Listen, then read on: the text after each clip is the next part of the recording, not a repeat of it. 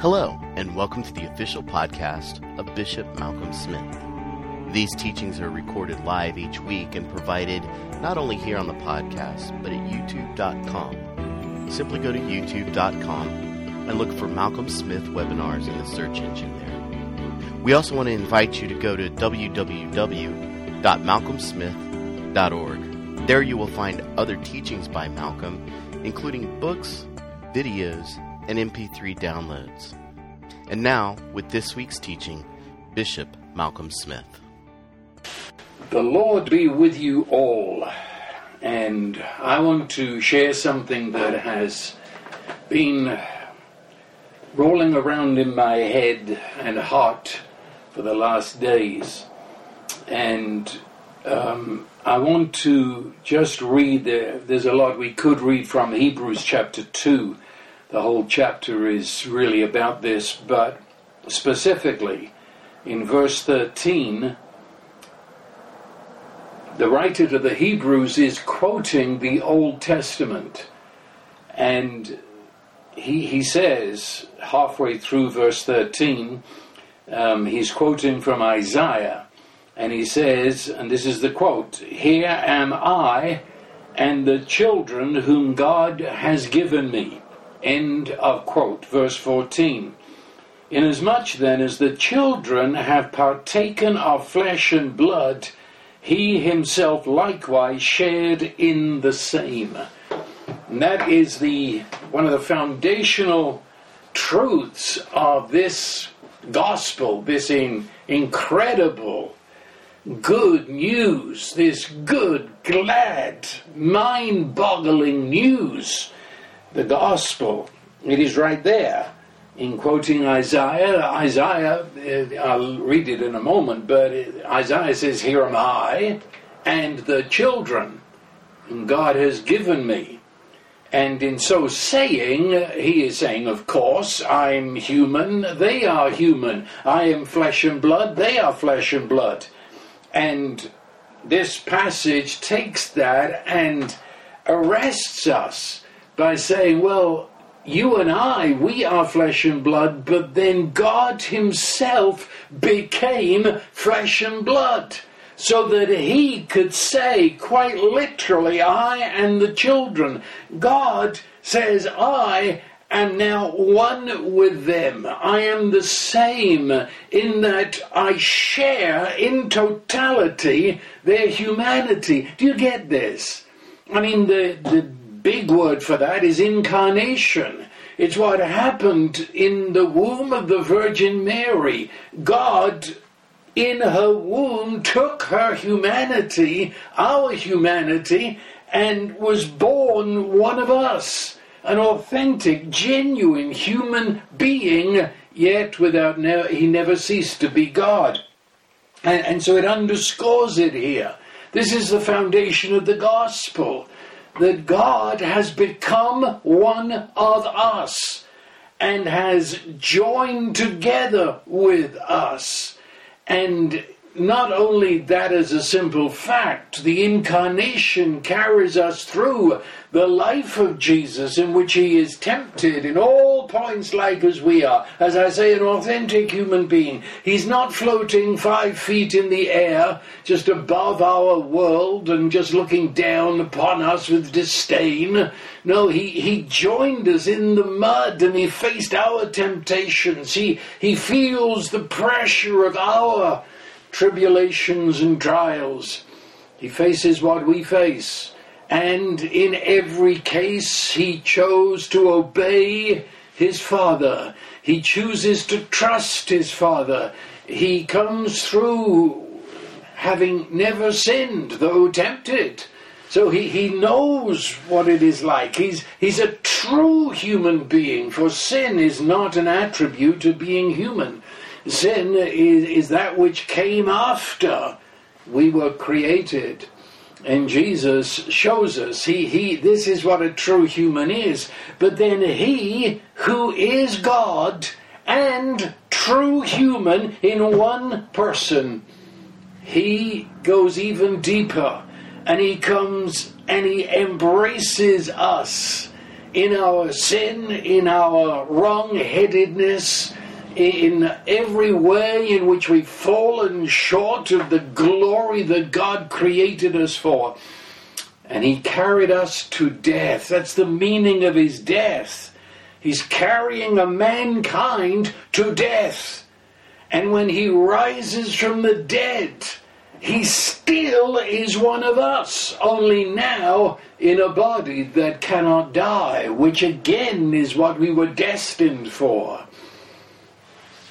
And the gospel is that not only did he do that and achieve that, not only did he then enter into the God place, the very heaven of heavens, but he gives to us the Holy Spirit so that we are joined to that triumphant humanity of Jesus. That, that where he is, we are. Where we are, he is now. We're joined with him. That's the gospel. And this verse that we're looking at, though at the present moment it looks like just a snippet, but what that is saying, here am I and the children whom God has given me, he is saying that we, he says, we're the children having partaken of flesh and blood. He says, You're, you're human. You're, you're flesh and blood. Well, he said, He himself likewise shared in the same. Has that ever gotten through our heads? I, I talk to many believers who, who really look astounded when I say that Jesus was totally, totally human. He was more human than any human you know because he's what human was always meant to be. He was one of us. He was hungry. He was thirsty. He slept through a hurricane. He, he's, he's the genuine article. He, he's one of us. He said there in John chapter 14, I am in you. God came in and assumed our humanity and looks out of life through our eyes, receives the report of life through our ears. He's one of us and has totally overcome all the powers of the darkness and sin. Totally. The whole world of negativity, he carried it to death as the, the new, he's the beginning of a new human race. A human race, a new kind of being human. That we are now joined in solidarity with the human who is God. Now that's it. Well, but just a minute, you say, it's not it. This is just that verse. But it carries us back, I say, to the prophet Isaiah, who was the first to say that. What, what's, what's that context? Hold in mind what I've just said, but it's in Isaiah chapter 8 and in verse 17. He says, I will wait on the Lord, will hope in him. Here am I and the children whom the Lord has given me. But then he goes on, we are for signs and wonders in Israel.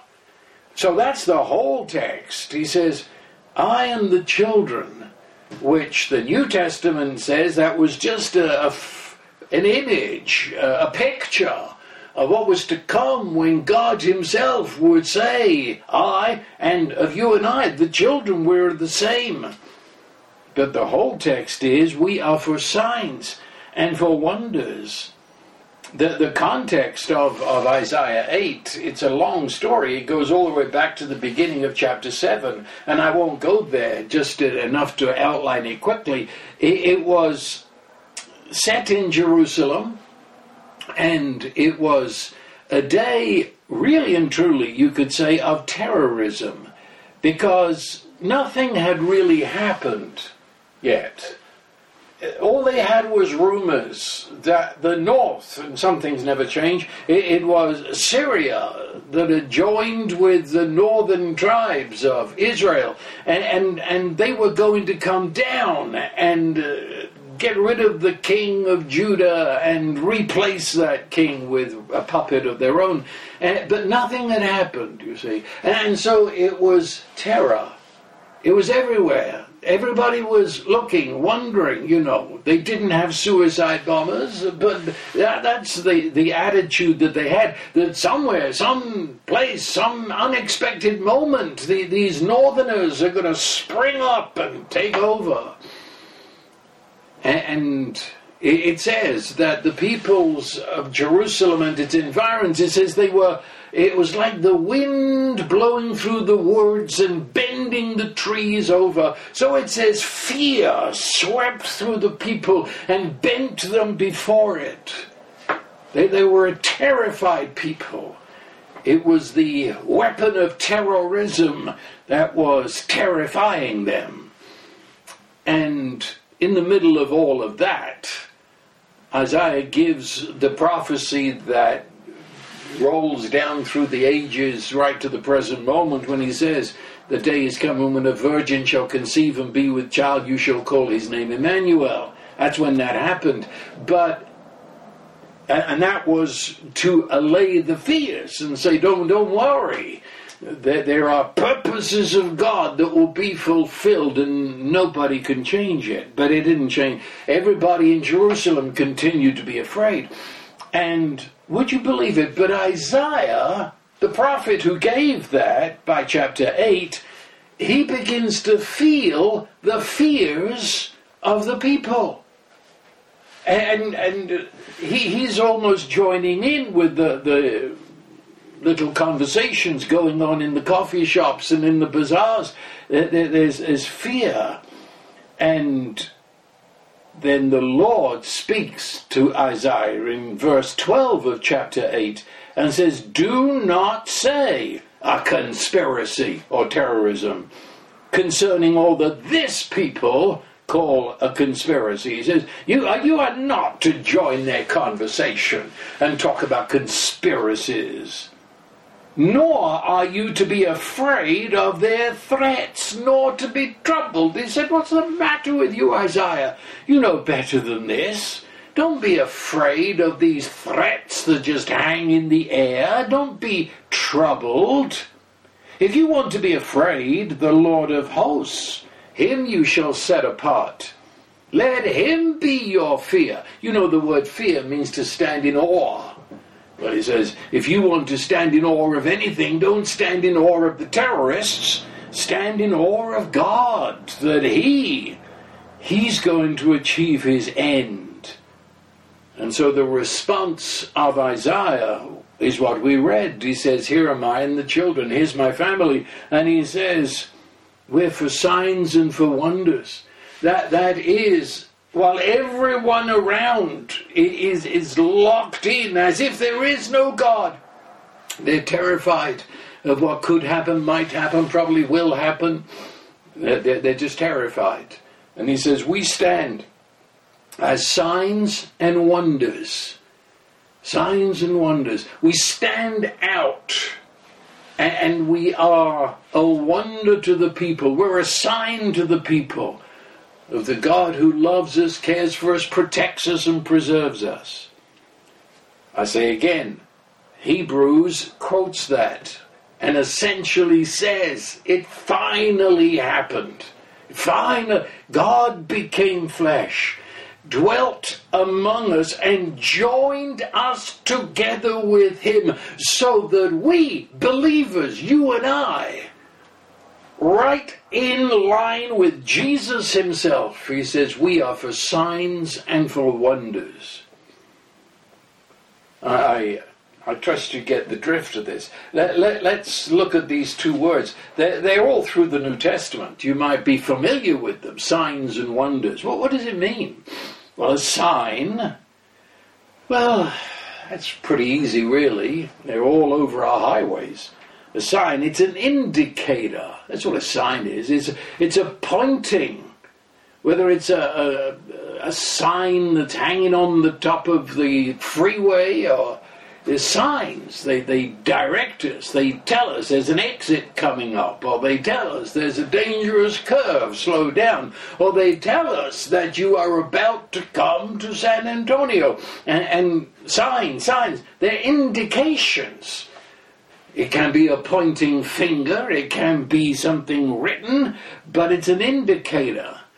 And when actually there's an played in with that, you know the word significant? Have you ever noticed how we spell it? S I G N. That spells sign. Significant means that it's a person who points away to something that's at the heart of the matter. So that's significant. That is, that explains things. That throws light on things. It has significance. And a person who is significant is one who, in their life and their wisdom, points to the heart of the matter. They're a sign. A sign. And, and in the scripture, the sign whether it be the written word, whether it be a miracle, or a person, such as we're talking about right now, they are signs that indicate they're pointing away from themselves, in actual fact.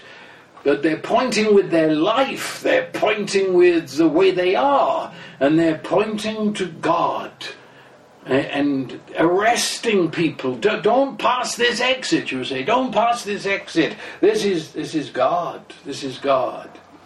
Okay, put that on hold. A sign and a wonder. Now that's a much bigger word in the scripture.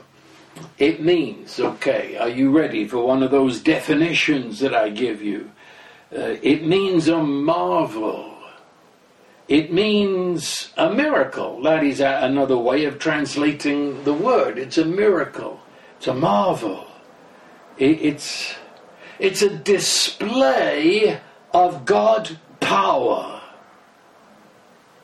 And, and in that, it's a, it's a display. It's something you can see. And, and it's a marvel. It's a wonder.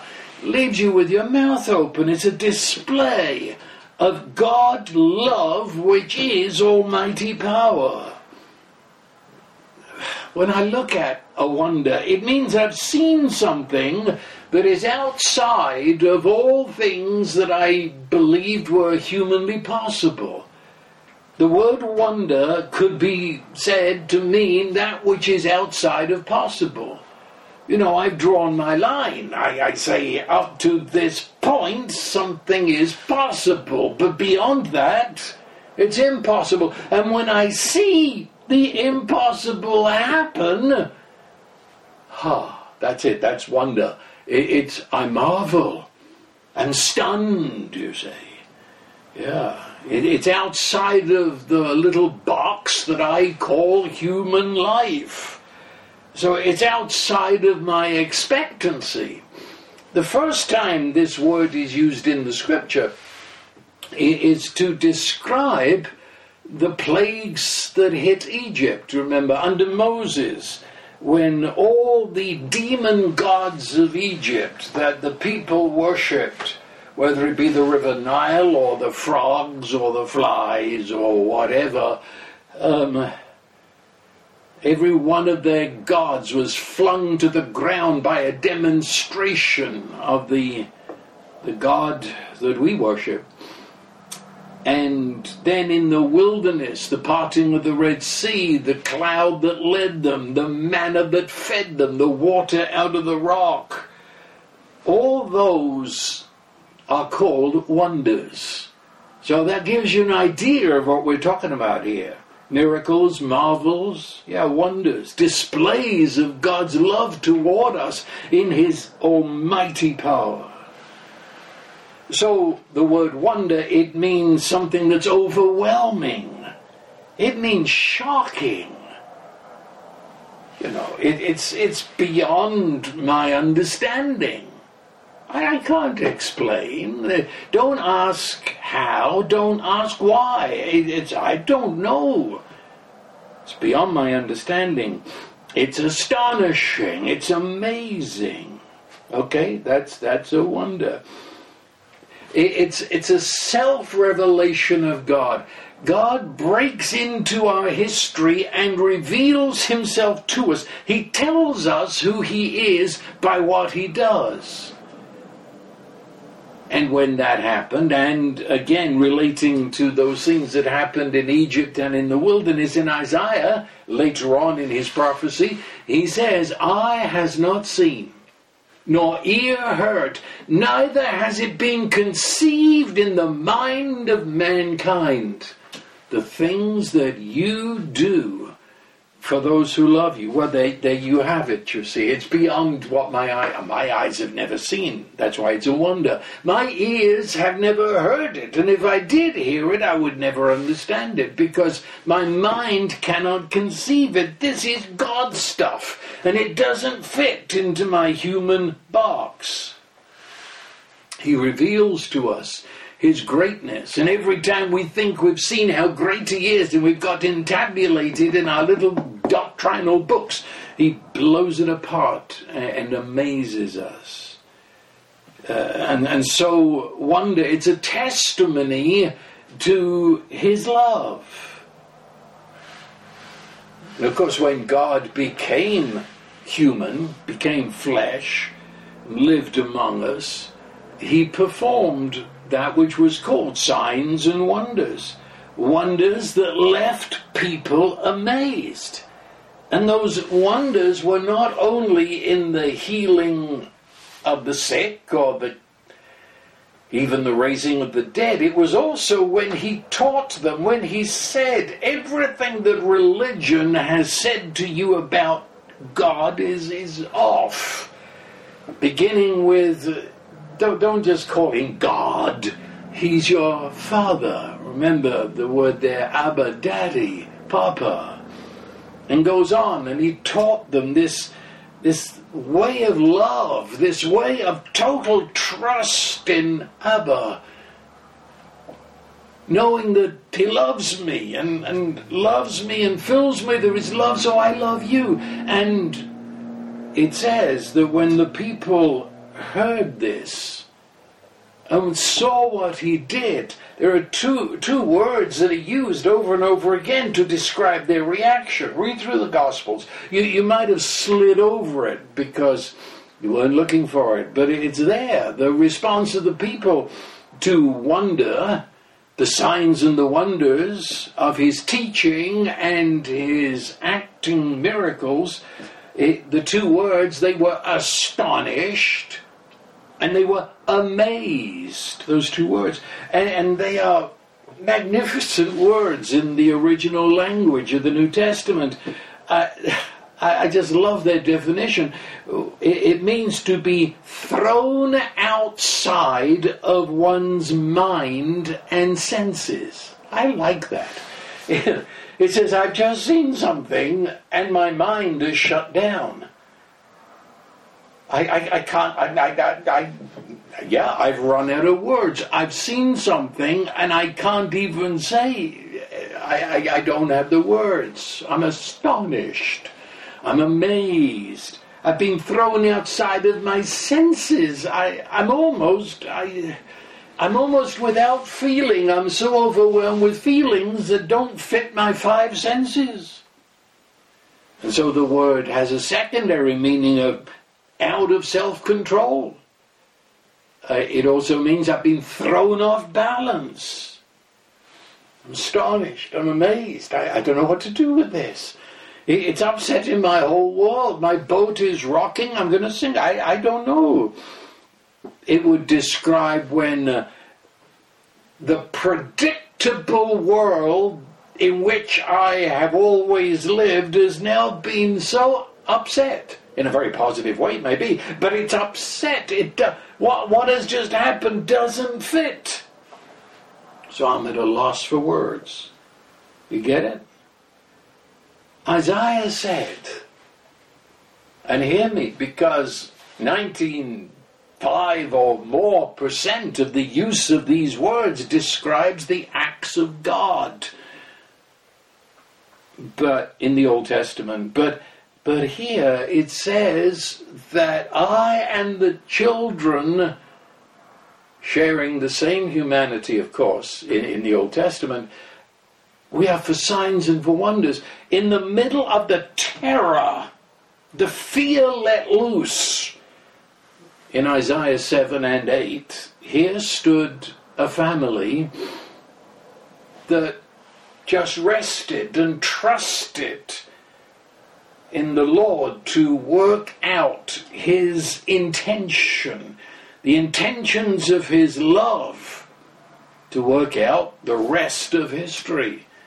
Though it seemed to them that history was about to end with these terrorists, but here stands people in total peace, total peace, and, and they're saying God works out his purpose, and his purpose is bigger than these characters up north. They became a sign that the family became a, a pointer away from themselves to the almighty love of God that kept his people and worked out every promise he'd ever made. They themselves, just in the way they were, they were a wonder. People were astonished. They said, What's the matter with you? You're not being anxious. You're not worried. What's the matter with you? Sign and a wonder. It's interesting that when people trust in God to the point that their lives become a sign and a wonder, that is spiritual warfare. Have You ever thought about that? Some people think spiritual warfare is only in shouting at the demons to leave. Now, there's a place for that, believe me. But there, there's another kind of spiritual warfare that is it's there all over Scripture, but you don't always see it. And that is this when, when we live in such peace that it is the peace of God manifested in us, we, we live in such peace that there is the joy of the Lord with it. And you, the people said this is no time to be peaceful or joyous. That kind of peace that kind of stand in the middle of what's going on, that is, I say, spiritual warfare, for it is the horror of the enemy. Underscore that. You want to talk about terror? We terrify the enemy by being the sign and the wonder that stand at peace in the middle of the worst he can do. We are the worst nightmare of the enemy. So, and again, referring back to when this was first used, the plagues and the Red Sea and so on, all the peoples, all the demonized peoples around that area, all those, you know, you, you read of them in the early books of the Bible, the, the ites, you know, the Canaanites, the Perizzites, the Amorites, the all of those. And, and, and 40 years after the Exodus, 40 years after the Red Sea, in the city of Jericho, in Joshua, I think, chapter 5, it says that the hearts of the people, that, that's these people whose trust and expression was the demonic, but it says their hearts melted within them. They had a meltdown. Why? Because it says, we, we remember the signs and the wonders that happened in Egypt. Yeah, that, that's terrifying to the enemy. To see you living in the peace of God is Satan's worst nightmare. His biggest, what can I say, his weapon is to intimidate you and bring you to anxiety. Gotcha.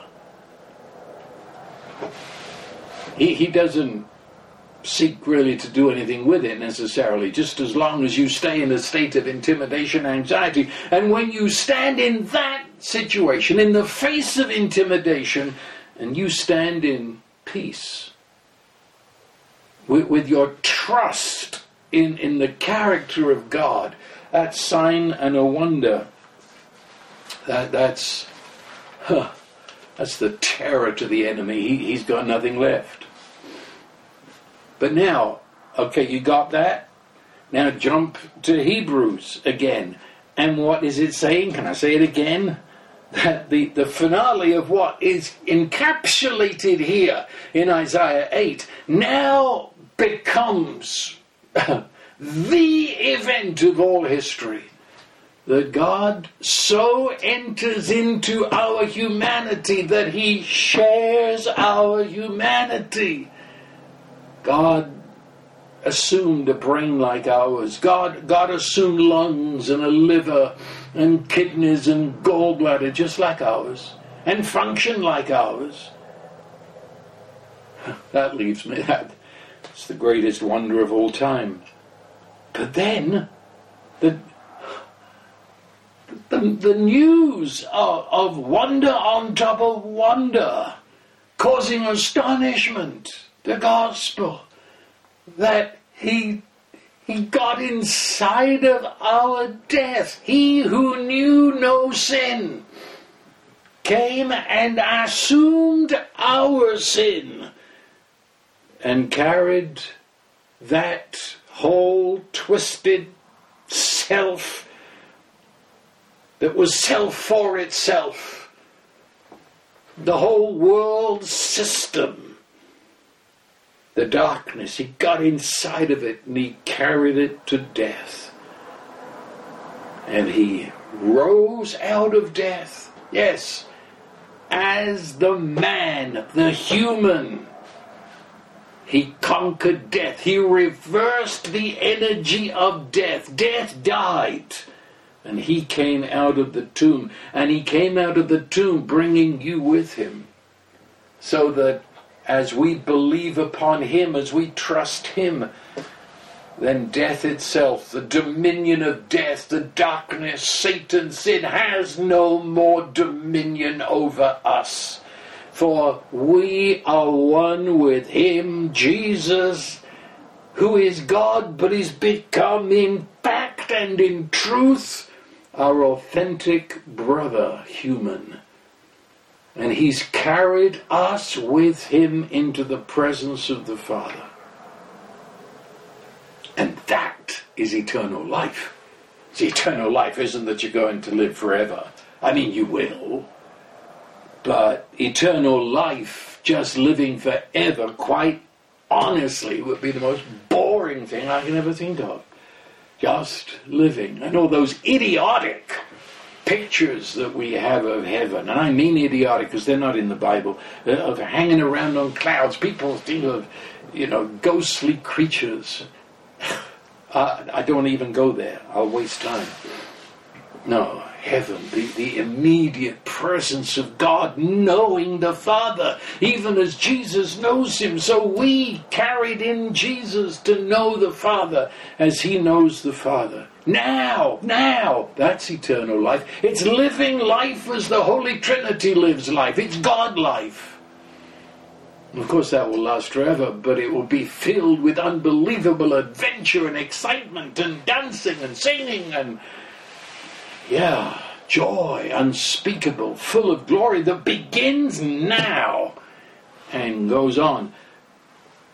And so when this world looks at a believer, one who is trusting in Jesus, he who first loved us, who first came into our ghetto and joined us so that he might take a hold of us and carry us into his.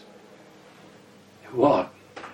House seems too weak into this dimension of unbelievable wonder and glory and excitement and life.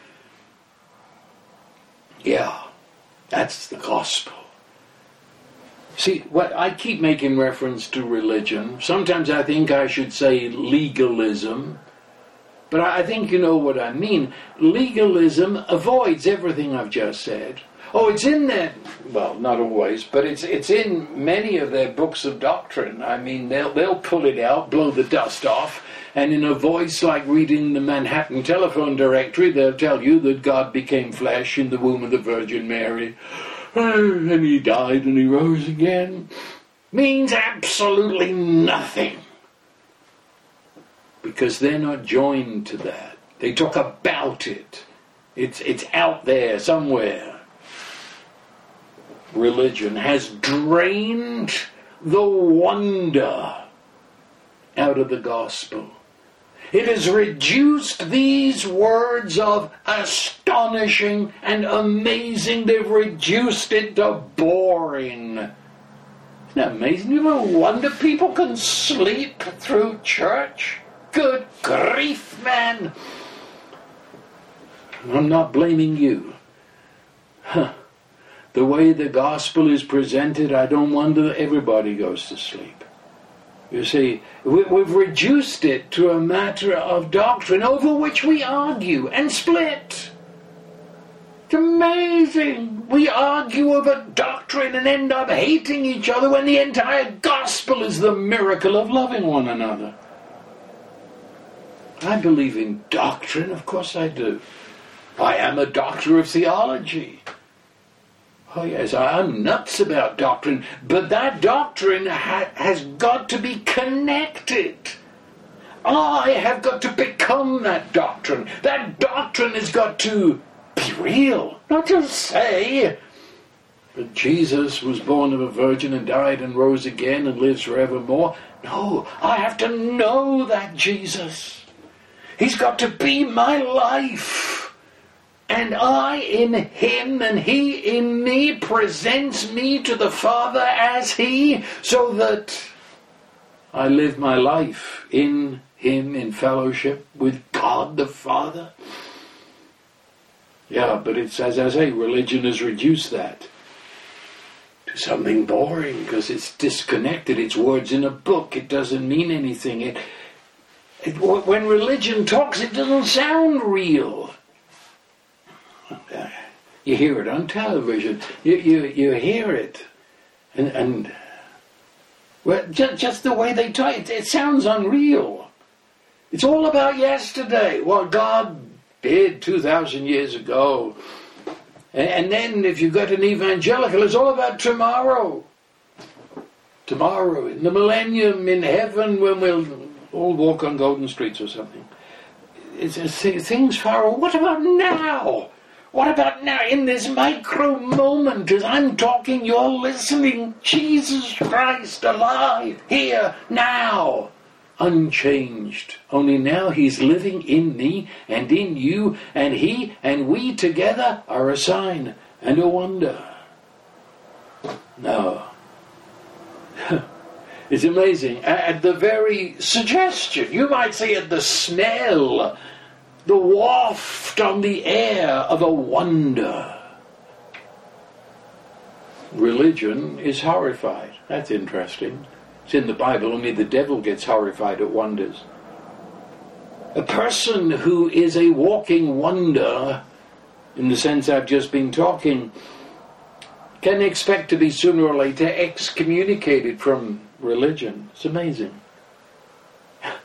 John, because they are living what the book of doctrine says. You get excommunicated. Because religion deals only with a kind of mythology. You know what I mean? It, if you press them, you almost hear them wonder if it did happen. It's, it's unreal, it's a mythology. But we believers, are so joined to Jesus and Jesus to us that we are the living wonder of what doctrine says. It, it, says in Titus, is it chapter 2, I believe, where, where it actually says that we should adorn, I like that word, adorn ourselves with the doctrine. Adorn, like, like putting on you're not only your best clothes, but the clothes of ultimate celebration. You adorn yourself with the doctrine that is, you become the living. You become a sign and a wonder. No, religion is described in Timothy as having a form of godliness, but denying the power thereof. Let, let me and I might have said this before, forgive me if I have, because it can be very boring if you've heard it before. But sometimes um, on TV, the Animal Planet or Discovery or the Nat Geo um, stations, they, they have these animal things. And, and Many times they go to Africa and, and you see the animals in the wild. And it's a weird experience to watch, especially if there's other people there. I, I remember um, some time ago, and, and, the program was on how elephants talk to each other. And, and there's these noises inside the elephant in the head area, and, it's it's like like great rolling thunder. And, and, but then it changes. There's all these sounds that echo and bounce inside the elephant. It, they're talking to each other, and, and they answer with, with, these rumbles. And, and, um, and the people watching along with me, they're, they're sitting, you know uh, how interesting. Hmm. I mean, they've got a fact that uh, can be of use maybe in a game of trivia or something. Well, you see, it was entirely different for me because I've been there. Actually, I was on my belly, dragging myself through a herd of what was estimated at about uh, 500 elephants, four or 500 elephants in this great plain, and I had to get to the other side. And, and so my guide said, We've got to go through. And he says, You, you, you don't crawl because they think you're a lion and will smash you, and you, the only way through is on your belly. And, and I went through on my belly, cold sweat running down me. and, and I heard the elephants talking. I mean, right above my head, here, here, right beside my face, there was this enormous foot, and there was a trunk going backwards and forwards over me as the elephants were talking to each other, saying, "Who the heck is this? What the heck is this?" And and boy, there's a difference from looking at something that I mean, it's so far away. It, it, it, could be mythology, but it's it's enough for a game of trivia. It's enough to file away for some nonsensical conversation where I can bring it up. Yeah, but you see, it wasn't that to me. It was as if I had stepped into the screen of the television and I was there. Because as I watched it, I could feel that sweat trickling down behind my ear, and I could hear those elephants talking. It wasn't a TV program, I had been there. I had stepped into the TV like the children going through the wardrobe into Narnia. You see, we've got to step through doctrine into the very presence of this. It's real. It's real. God is our Abba. God the Son did become flesh and is still in our human flesh, and that's why we now are related to heaven. That's why we have a place. By sheer gift, grace, we, we can stand inside the Holy Trinity and talk familiarly with the Father just as Jesus. It's not a TV program. We got through the screen, we're on the other side. We walked through the looking glass. We went down the rabbit hole. Do, do what you will, but you get what I'm talking about. And how does that happen? The Holy Spirit is the one. Because religion has one thing in common, wherever you find it. Religion is terrified of the Holy Spirit. Religion will not talk about the Holy Spirit. As far if you just sit and listen to them for a year, you wouldn't even know there is a Holy Spirit. Why? Because the Holy Spirit is what I'm talking about. The Holy Spirit turns us into signs and wonders because He is the one who communicates to us all that Jesus has accomplished. So it's not past history, though it is happened in our history, but it's not merely past history. The Holy Spirit brings it right into me now that I can sit here, look you in the eye, and say, Jesus Christ, through the Holy Spirit, does now, at this moment, live inside of me, and I live inside of Him. We are one, and where He is, I am, and where I am, He is. The Holy Spirit does that. And the response of people when the first time that that ever happened was Acts chapter 2. Holy Spirit took up residence in human beings, bringing with him relationship to the Father, which was the same as the relationship of Jesus in his humanity, and bringing into us the humanity of Jesus, God inside of me. The first time that happened, Acts chapter 2, the response of the people, you remember? They said, What does this mean? Others said, You've got to be kidding, they're drunk out of their mind. No, that was the beginning of a company of human beings so joined to God the Son, Jesus Christ, as to know the Father, which is eternal life, and all because of the Holy Spirit bringing that to us. What does it mean? It means. It means the church has begun to happen it's almost, you know, I use the word church today and immediately everybody's face drops because they associate church with religion. But if I use it as it is in the New Testament, it means a company of people.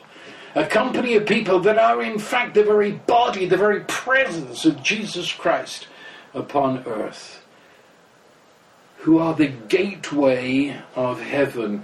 It's, it, th- these people are the gate through which the glories of heaven come into earth, into the darkness, into the negativity, into the emptiness and poverty of this world. That's the truth. The gospel is not a concept of God. It's not something you sit and discuss only says, I'm not ashamed of the gospel of Christ. It's the power of God to salvation. It's the power of God. It's knowing, in my experience, knowing by personal observation. Jesus is alive and has introduced me to his Father to become my Father. That, that, that's where worship, that's what worship is all about. Worship is not just you know, the few songs before the preacher gets up to preach. Worship is a way of life. Worship is wondering, standing astonished and amazed at the love and the goodness of God revealed in Jesus. Worship, do you remember in the Psalms? He says, Who is like unto you among the gods? He said, Of all the do it yourself gods. You buy the kit in Walmart. Create your own God according to your own thoughts. All these trinket gods. then he says, But you, who is like unto you among the gods? Or, Blessed be the God and Father of our Lord Jesus Christ, who has blessed us with all blessings in the Holy Spirit. Even the word hallelujah, you know that's a Hebrew word that we never translated. Hallel uyah. Hallel? Do you really want to know what that means? The word hallel, look it up in any Hebrew dictionary. The word hallel, it means to boast and brag. It actually means to do so until you've made a fool of yourself. Yes, that, that's what it means. It, it means to act stupid Eh, eh, because you are so standing in awe of, of who God really is that all you can do is boast, brag, talk until people are saying that you're a little nuts, you know. It's like granddad bringing out the pictures of his grandchildren for the 200th time because he's so proud. Hallelujah. Oh God, you're so great. I want to brag on you. I want to boast on you.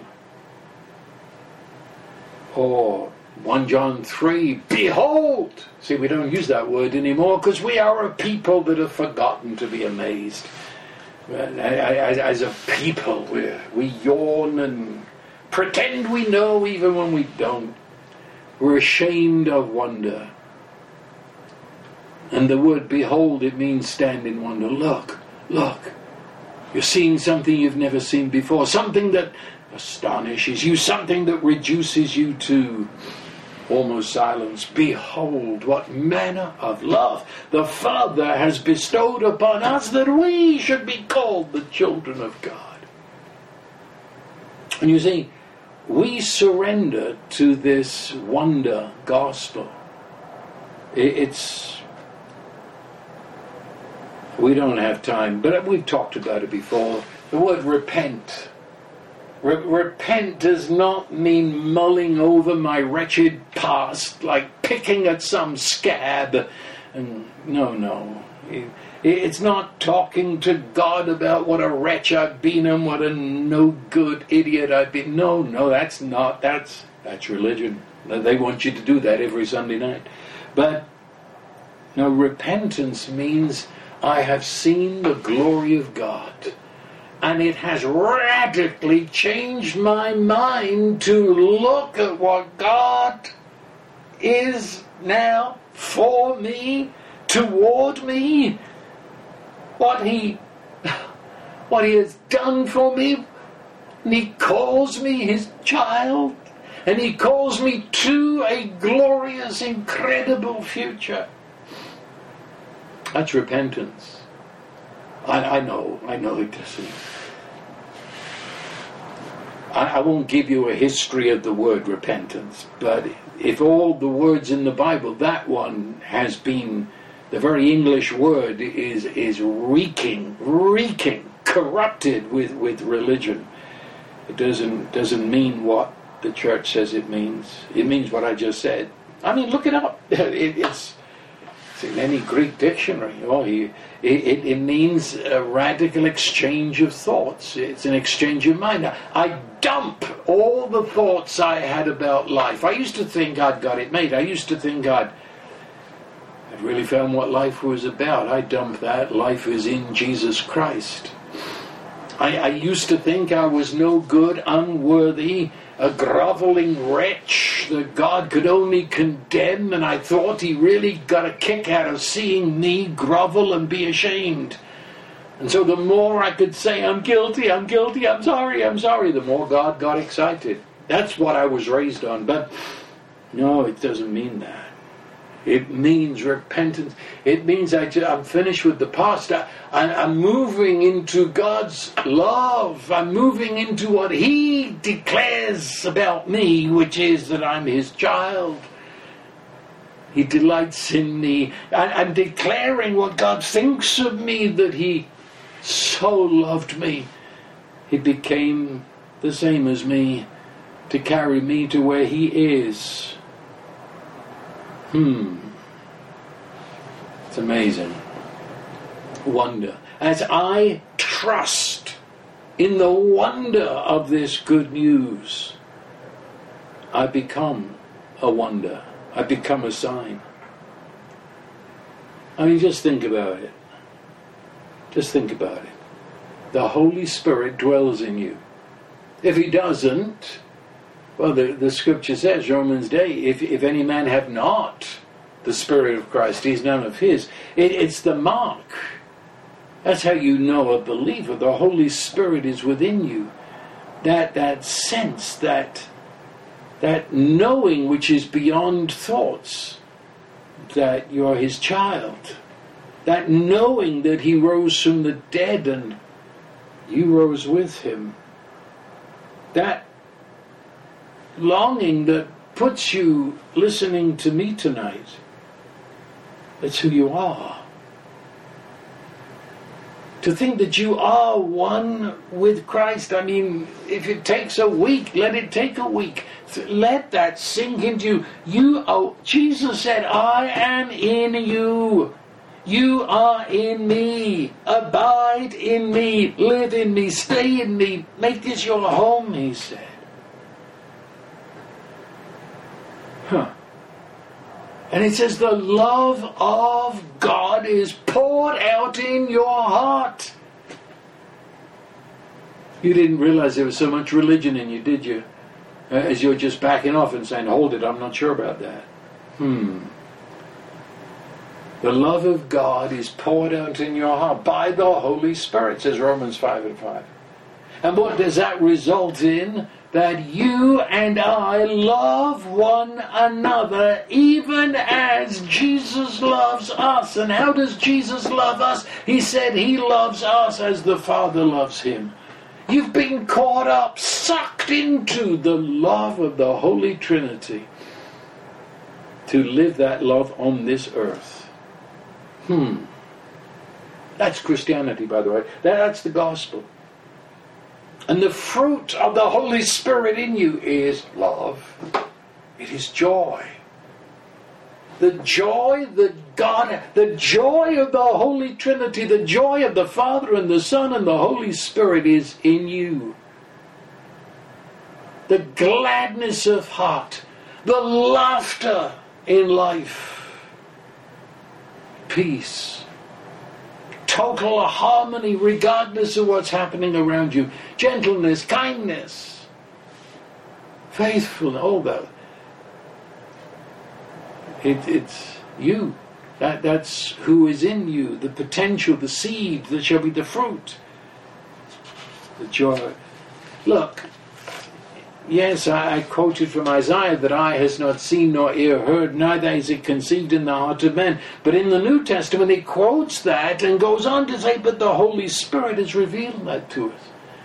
So we, we've touched this. We've touched the incredible love and joy and peace and relationship of the world of the Holy Trinity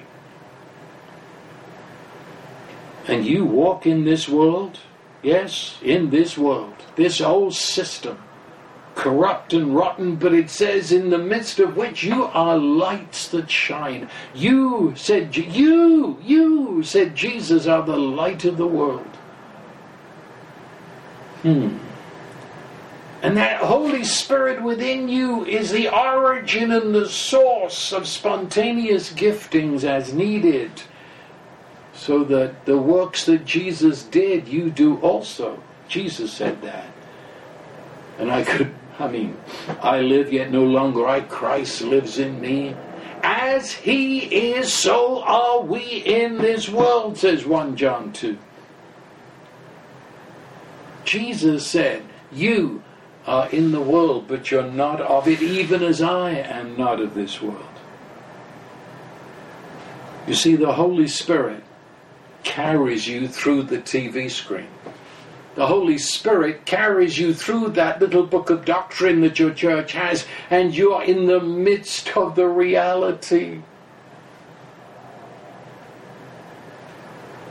No wonder you become significant. You become a sign. You just and you don't have to be quoting Bible at people. You don't have to be handing out tracts and looking awfully evangelistic. Just being yourself. But you see, the way you look at life and the way you hope and expect is so utterly different from those around you. Isaiah and his children, way back there in the dim twilight zone of the Old Testament, but when people looked at them, they were a sign that pointed to the reality of their God. We are signs that point to the reality of the gospel that Jesus Christ lives in us. And we live in Him in the Father. We're not corks tossed on the ocean of circumstance and situations. No, the Holy Spirit, I say, carries us into the picture. In fact, in, in John 14, 15, 16, it, it speaks of the Holy Spirit as the teacher, that he's, he's your coach. He's the one who's at your elbow to be your personal coach, teaching you how to live this life, connecting you with these truths. Again, it says the Holy Spirit, He shall guide you into all truth. And that word guide is a specific word. It means a guide into what is hitherto unknown territory. He's taking you where you've never gone, never dreamed, but He's taking you there all right. Holy Spirit does that. And as He does it, and I'll quit here, but I've got to say this as he does this, he doesn't condemn you. Because it could be very easy to say, well, that doesn't look very much like me. So therefore, and we go zooming back, I'm no good, I'm no good, I unworthy, oh God help me. No, no, no, please get out. God loves you. When the prodigal son came back smelling like a pig, the father put his arms around him and crushed him to his breast and kissed his filthy face all over and says, You are my son. And when the son wanted to talk about the wretchedness that he'd been in in the far country, the father was not interested. The father's not interested in all your confessions of sin. Father loves you. And all the Father wants is to bring you from where you are to His vision of you. That's what the Holy Spirit's doing. So, anything that has challenged you tonight is not to condemn you. Anything that you look at and say, but that's not me. No, it isn't you presently. But the one who lives within you is the potential of all of that, and that one loves you so crazily, he's nuts about you, has fire in his belly over you, and all he wants to do is take you on a journey in, into what we've been talking about. The only thing I can do in all of this is say, Here I am. Let it be unto me according to your word. I want this. Open the eyes of my understanding. Show me. I reach out my hand. Take me, Holy Spirit. I want you, my coach. I want you to guide me into all truth. And He does. Well, I think that's it for this week.